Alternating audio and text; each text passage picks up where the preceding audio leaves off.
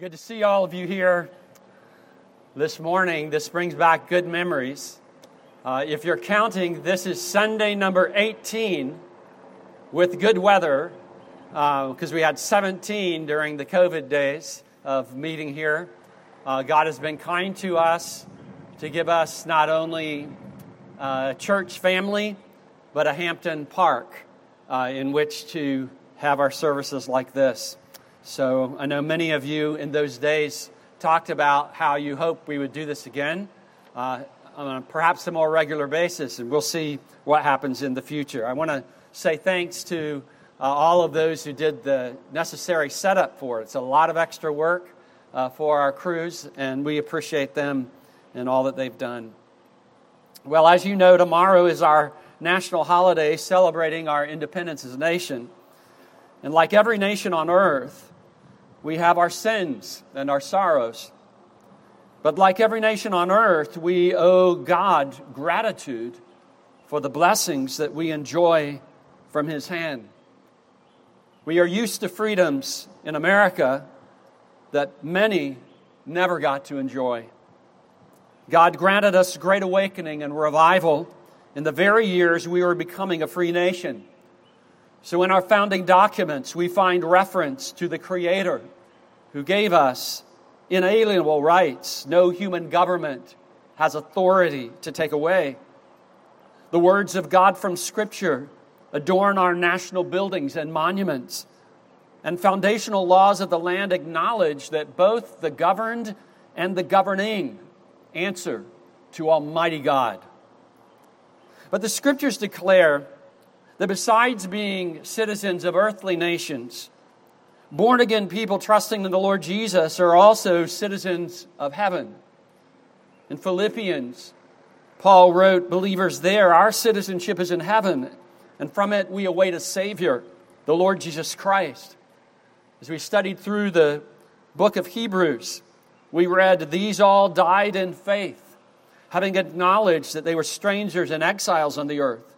For people who speak thus, make it clear that they are seeking a homeland. They desire a better country, that is, a heavenly one. That said, even exiles and pilgrims have obligations to the territory where they live, as well as to their eternal homeland. And Peter talks about the challenges that this dual citizenship creates. He writes in 1 Peter 2 Beloved, I urge you, as sojourners and exiles, to abstain from the passions of the flesh, which wage war against the soul. Keep your conduct among the Gentiles, that is, those that don't know God, honorable, so that when they speak against you as evildoers, and they will, they may see your good deeds and glorify God on the day of visitation. Well, if God were writing to us today, a letter about how to conduct our lives as exiles from home and yet citizens of earth, dual citizens of a heavenly kingdom as well as an earthly nation, what would God say? There is such a letter from God through Jeremiah the prophet to exiles from Judah taken captive to Babylon. We call Jeremiah the weeping prophet because he preached during the years before, during, and after the fall of Jerusalem. He called for repentance before it was too late, but his preaching was ignored. He prophesied that the destruction of Jerusalem and the captivity in Babylon were by the hand of God, and because of that preaching, was hated as a traitor. His message to his people was one that repeatedly called for submission to God and what God was doing with the nation. The present looked bleak, but God was at work to bring them a future and a hope as they turned back to Him away from the idols that they had served for so long. In Jeremiah 29 1 through 14, we have recorded for our reading this morning the letter that God sent to the exiles in Babylon after the fall of Jerusalem. How were they to conduct themselves there? God's word to exiles from home. These are the words of the letter that Jeremiah the prophet sent from Jerusalem to the surviving elders of the exiles, to the priests, the prophets, and all the people, whom Nebuchadnezzar had taken into exile from Jerusalem to Babylon.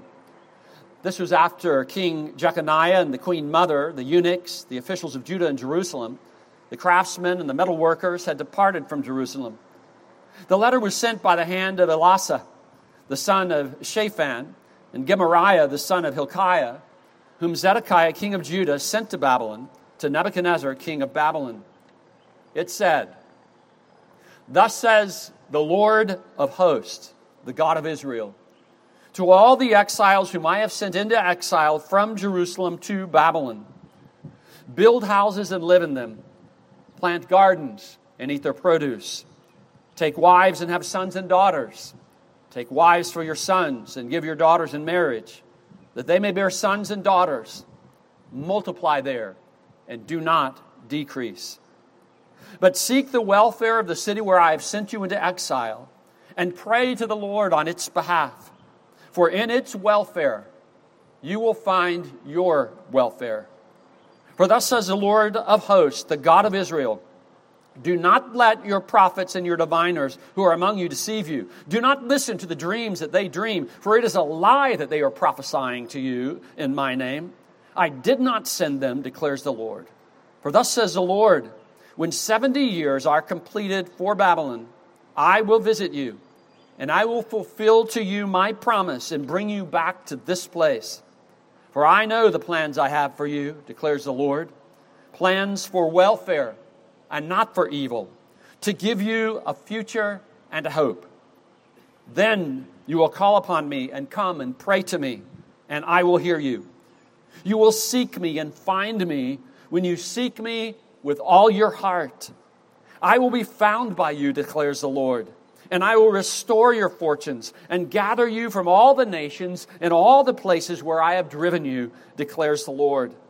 And I will bring you back to the place from which I sent you into exile. Five great truths we're going to look at this morning from this text. Truths that apply not only to the Israelites in captivity in Babylon at the time, but truths that apply to God's people everywhere, in every generation, in every nation where they might be. Number one, from verse 4 God controls your history. God controls your history. Number two, from verses 5 and 6 grow where He has put you. Number three, from verse 7 Seek the good of the city where you are. Number four, from verses 8 through 11, count on the promises of God. And then finally, from verses 12 through 14, seek the Lord with all your heart. God controls your history. Grow where He has put you. Seek the good of the city where you are.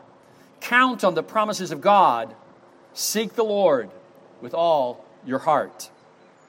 First, this great truth that leads off the letter in verse 4 God controls your history. Listen to the words again. Thus says the Lord of hosts, the God of Israel, to all the exiles whom I have sent into exile from Jerusalem to Babylon.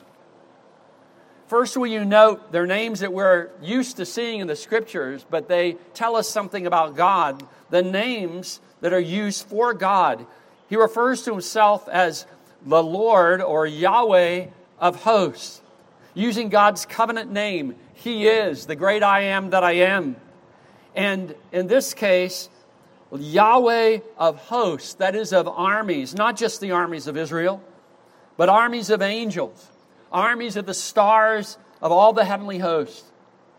Elisha and his servant were once surrounded by horses and chariots of an enemy kingdom, a Syrian army, hoping to capture them. And Elisha and his servant, though, were surrounded by horses and chariots of fire from heaven that protected them. Elisha says to his servant, who is paralyzed with fear, Do not be afraid, for those who are with us are more than those who are with them. He is the Lord of hosts, the Lord of armies. And then he also refers to himself as the God of Israel. The very name Israel reminds us of God's power to transform not only situations, but people themselves from what they once were to what they should be. Jacob, the deceiver, changed to Israel, prince with God. God does this kind of transformation of circumstances and of people in accord with his faithful character.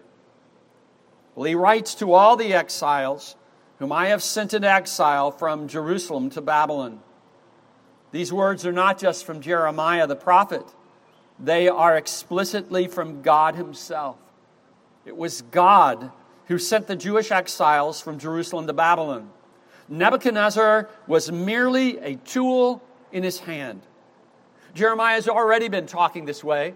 In Jeremiah 27 5 through 7, God says, It is I who, by my great power and my outstretched arm, have made the earth, with the men and the animals that are on the earth, and I give it to whomever it seems right to me. Now I have given all these lands into the hand of Nebuchadnezzar, the king of Babylon, my servant. And I have given him also the beasts of the field to serve him. All the nations shall serve him and his son and his grandson until the time of his own land comes. Then many nations and great kings shall make him their slave.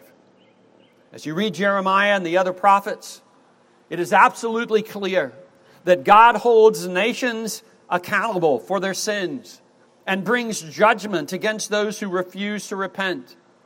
Even his chosen people, Israel, were not exempt from his sovereign rule, and certainly the pagan nations were not either. God exercises dominion over all the nations of the earth, not just over Israel. He uses the nations to carry out his justice and to provoke turning back to him. He sets up rulers and takes them down. He directs armies and blocks their path. He controls storms and earthquakes and fire and water and every creature on earth so that his purposes prevail.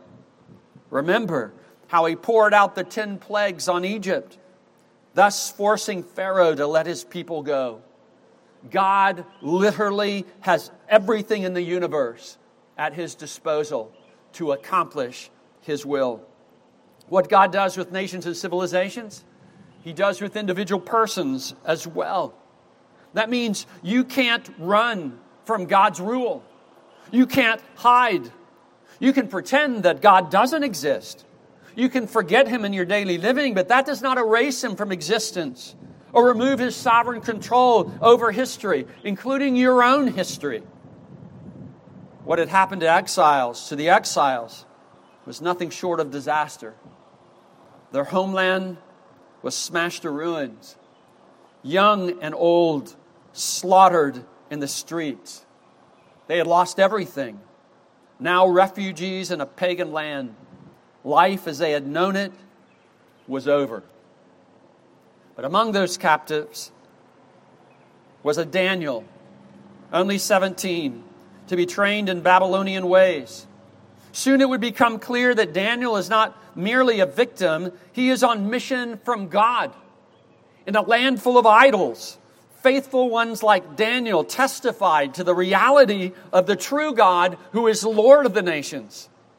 In a time of disaster and captivity, they displayed God's loyalty to his people. Daniel was exactly where Daniel was supposed to be and so are you. Don't assume that if your life is hard at present or threatening in some way, that God has forgotten you or somehow made a mistake in putting you where you are. He rules. Whatever you might wish were different in your life, embrace the truth that God controls your path and shapes your destiny for good. Lean into that reality. Find rest for your soul. Stop fighting.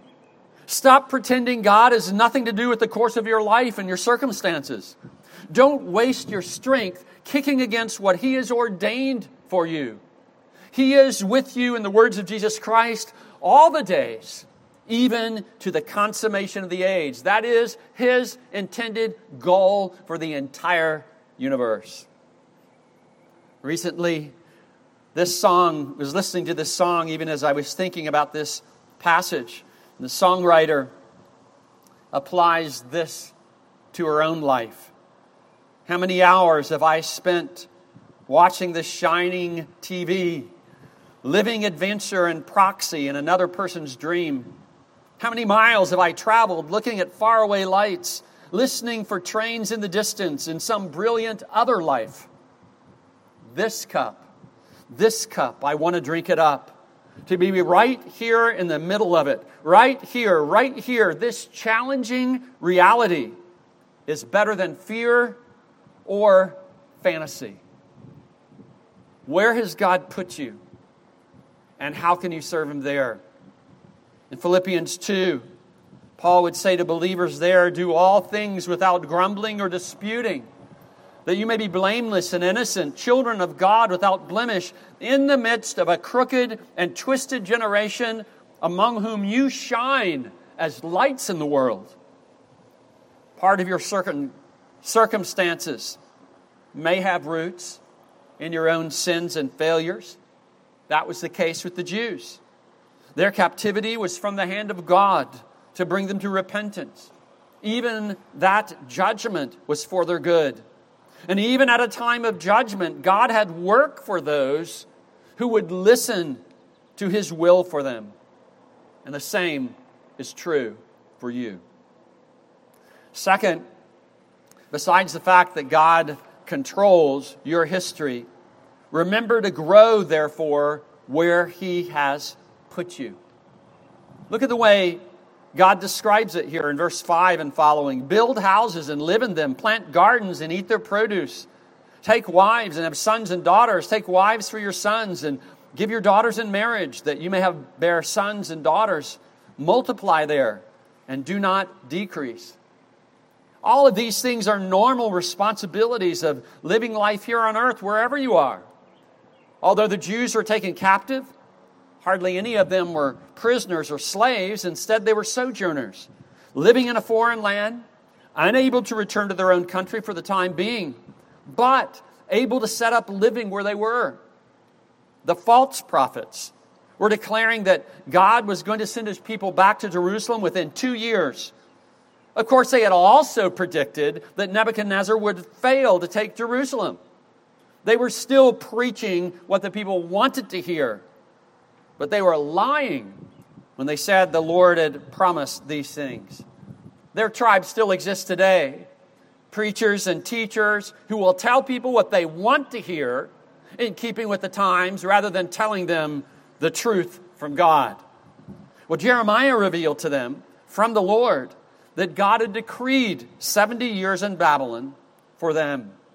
One year for every sabbatical year they had skipped over 490 years of their history in the promised land. Whoever believed God would live accordingly. what did that life look like? Well, serving God in Babylon included the normal responsibilities of life planting gardens, eating the produce, rearing a family, marrying off your kids. These are God appointed tasks that are part of normal human existence. So don't belittle their significance.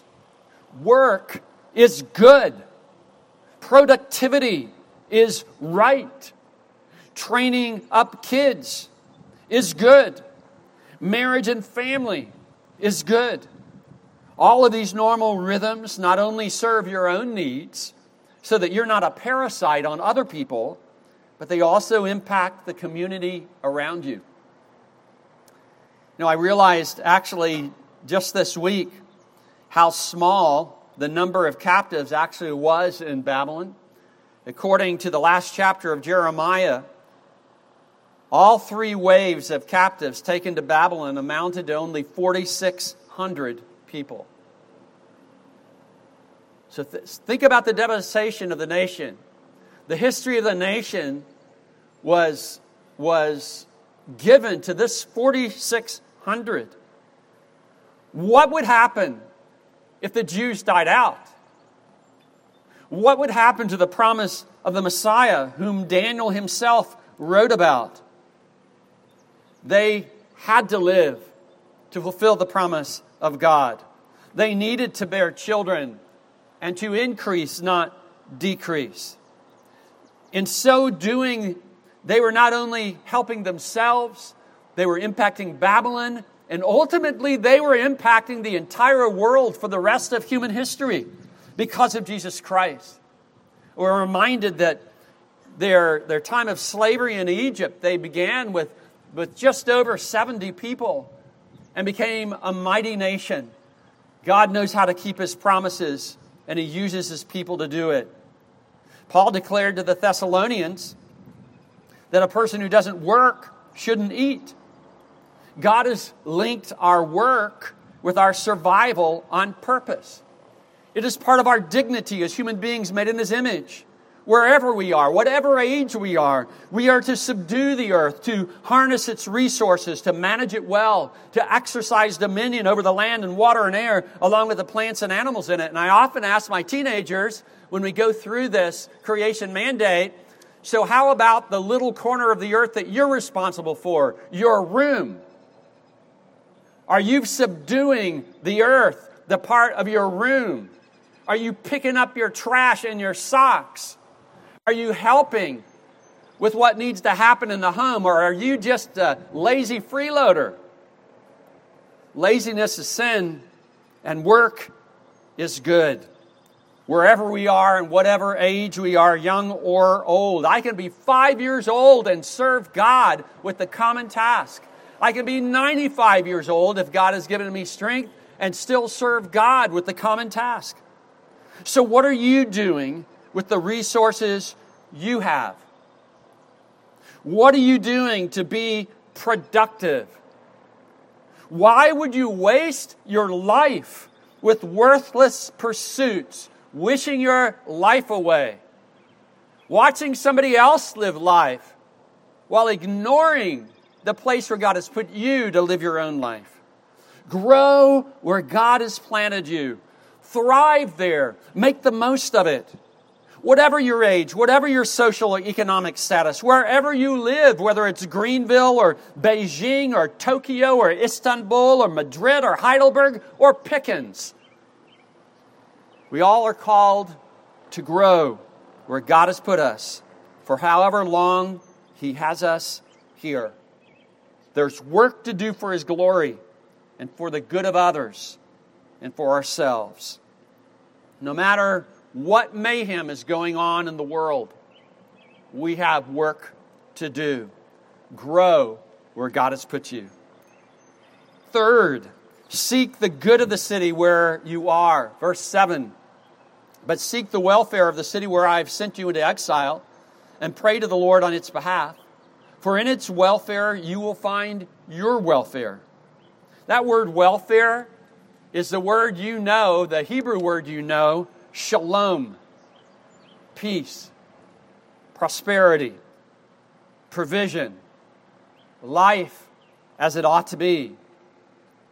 So he says, Seek the welfare of the city, the shalom of the city where I have sent you.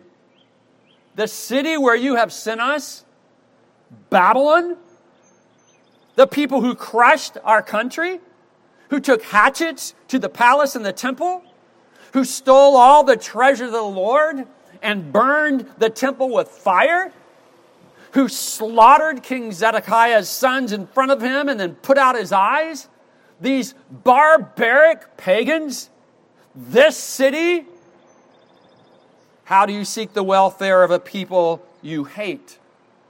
Because they have destroyed your people and your land. Whatever the political polarization of our own times, the outrage we might feel could hardly compare to what these Jews were feeling at the time. But when they remembered that it was God who had made them captives, not just Babylon, that it was God who put them in this place, that their suffering was necessary because of their sins against Him, that He was still looking out for them, well, then that changes everything. My survival, my well being is in God's hands. What can man do to me? Remembering that frees me to be kind even to my enemies. I don't have to scrap and fight for my survival and safety, for God is with me. Seek the welfare of the city where I have sent you. Well, what would that actually look like? Well, I think Paul gives us a good idea as he writes to Titus in Titus 3. Remind them to be submissive to rulers and authorities, to be obedient, to be ready for every good work, to speak evil of no one, to avoid quarreling, to be gentle, and to show perfect courtesy toward all people. Why would we do that? For we ourselves were once foolish disobedient, led astray, slaves to various passions and pleasures, passing our days in malice and envy, hated by others, and hating one another. But when the goodness and loving kindness of God, our Savior, appeared, well, that changed everything. He goes on to talk about the change that God has worked, and he says in verse 8 the saying is trustworthy I want you to insist on these things so that those who have believed in God may be careful to devote themselves to good works, to make it their life's business. These things are excellent and profitable for people.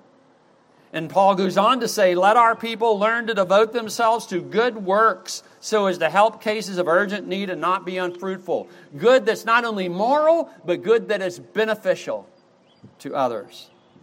Seek the welfare of the city where I've sent you, and pray to the Lord on its behalf. Even though the Babylonians were their political enemies and had done them great harm. This is exactly what Christ teaches in the Sermon on the Mount in Matthew 5. You have heard that it was said, You shall love your neighbor and hate your enemy. But I say to you, love your enemies and pray for those who persecute you so that you may be the sons of your Father who is in heaven. For he makes the sun rise on the evil and on the good, and sends rain on the just and on the unjust. This is what Paul says in 1 Timothy 2. First of all, then, I urge that supplications, prayers, intercessions, and thanksgivings be made for all people, for kings and for all who are in high positions, that we may lead a peaceful and quiet life godly and dignified in every way. This is good, and it is pleasing in the sight of God, our Savior, who desires all people to be saved and to come to the knowledge of the truth. These are the verses that resulted in our praying each Sunday morning for gospel preaching churches in our area, for a person in government, and for a nation in the world, along with our gospel partners there. And because of passages like this one in Jeremiah 29, we have begun to pray periodically on Sunday evenings for the well being of our city and our own community. For in its welfare, God says, you will find your welfare. Your own shalom is connected to the shalom of the place where you are. If the Jews were to pray for Babylon, the city that had conquered their country and taken them captive, how much easier should it be for us to pray for Greenville, for South Carolina, for the United States, where we enjoy so much freedom and benefit from so many blessings?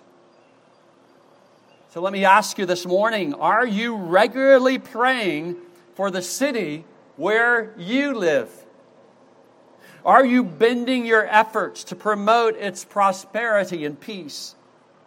And in what practical ways are you doing so? What are the areas of urgent need? This is one of the way, reasons we've partnered with uh, Piedmont Women's Center and, and Lifelines and also Miracle Hill. It's trying to meet urgent need in our own community. You know, with the overturn of Roe v. Wade, all that's happened there is that, that how we handle abortion, how we handle unplanned pregnancies, how we handle trying to rescue the most innocent of all, babies in the womb, and to help their mothers in a time of need, that goes back to the states. That goes back to the community. And while it's a false charge that Christians have not been looking after the moms as well as the kids, the reality is that we're now at a place in our history where we can't fall back on helping our community. We can't fall back on doing good to others, young and old, children and their mothers. So, where, where are the statesmen like Daniel, spending their lives to do good to their employers, their city, their nation, unbelievers and believers? When I think about the faithfulness and respect and the compassion and care that Daniel showed toward Nebuchadnezzar himself, while at the same time maintaining devotion to God and giving frank honesty regarding areas Nebuchadnezzar needed to repent of. Think of all the good that Daniel did for this pagan king of Babylon. A lot of it's chronicled in Daniel 4 and the early chapters of Daniel. Think of all the good that Daniel did for this pagan king as well as for the city and for his own people that were there. Why should we not interact with our city, with our state leaders in the same way? With whom are we building relationships who have leadership responsibilities that touch the lives of many people in our city and in our community, in our world? Why would we wait till only election years when polarization and slander run high to show care for our community and its leaders? It's almost the worst time imaginable to build genuine relationships and exercise influence for good. And I want to encourage us to be praying for those who are in office. We do that, but to be seeking to build relationships that can do them good and do our community good as well.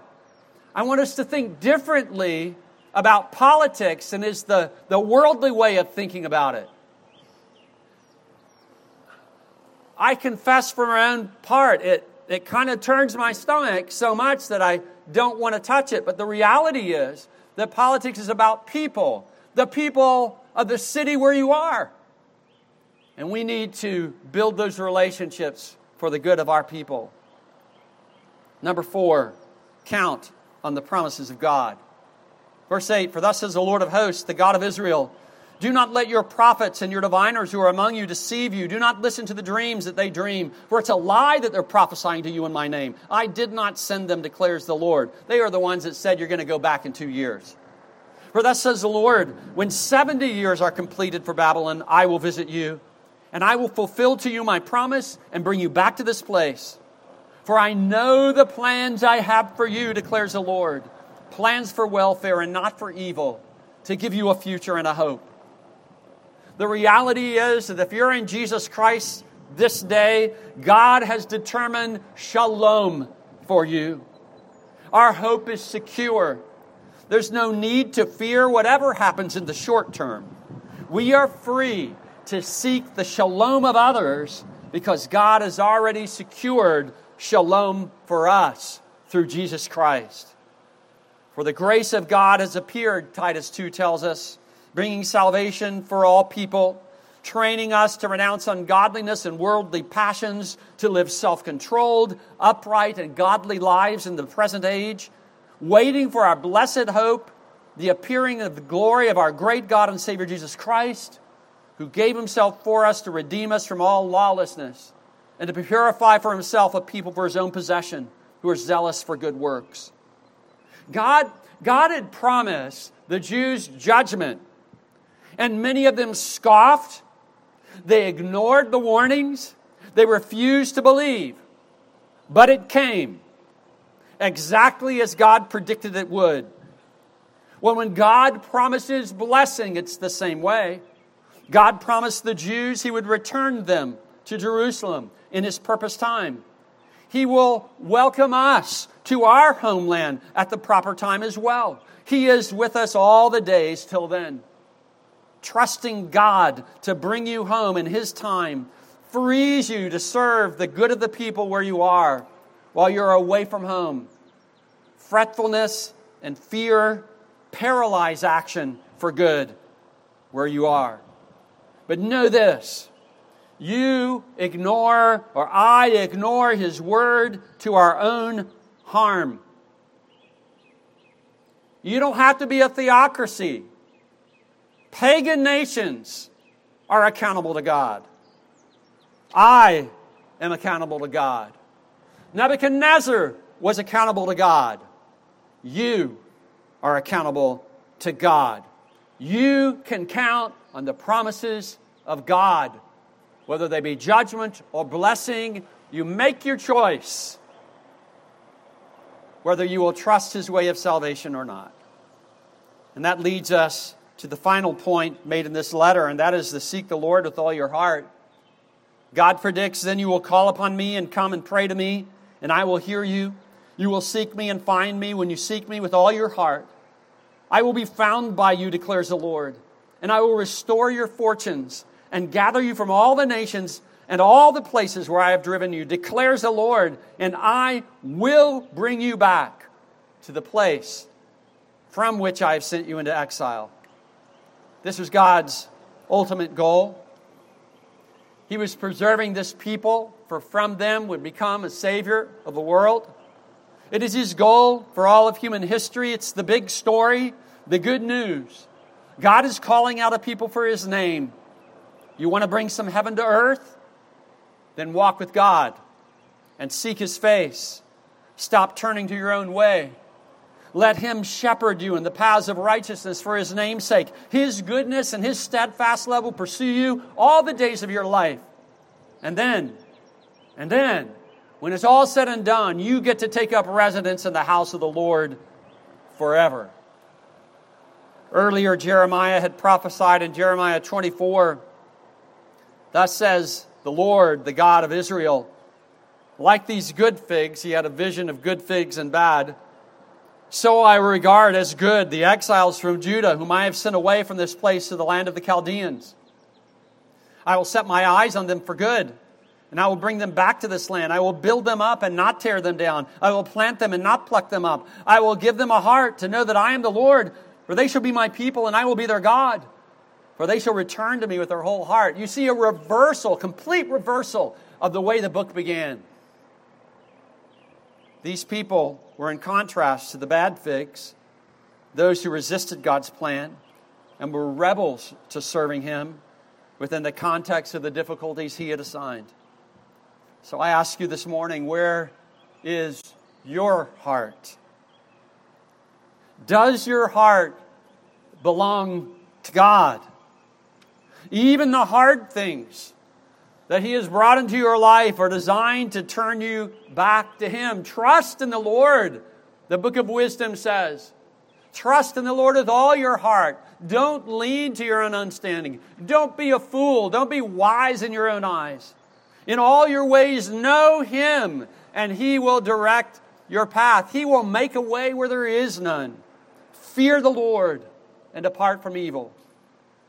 At the very center of human history is a cross where God proved his love for us to be so great that he was willing to die in our place to purge us from our sin, to give us life instead of death. History is his story, and the hero of that story is Jesus the Messiah, our Savior. Will you not trust him? What or who could be more reliable than your Creator, your Sustainer, and your Redeemer. In Him alone, you have a future and a hope. What was true in the days of Jeremiah, in the days of captivity, is true to this day. God controls your history, so grow where He has put you. Seek the good of the city where you are. As you do, be counting on the promises of God and seek the Lord with all your heart. God, help us to do it for our good, for the good of the city and the nation where God has put us. To his glory be praise. Let's pray. Oh God, thank you for the God that you are. No matter who scoffs, no matter who rebels, God, you are working your will according to your plan to call out a people for your name, to provide rescue for them in the name of Jesus Christ, King of kings and Lord of lords. We thank you for the Savior King. We thank you for his watch care over us. We thank you that he is our good shepherd. So, dear God, may he lead us in this foreign land. May we, as exiles from home, live for the peace of the people where we are. May we bring good to them and not evil. May we bring praise to you by the good conduct of our lives. And God, may your influence be felt in the connections that we made. And Lord, may we walk with you every day that you give us here. For it's in Christ's name we pray.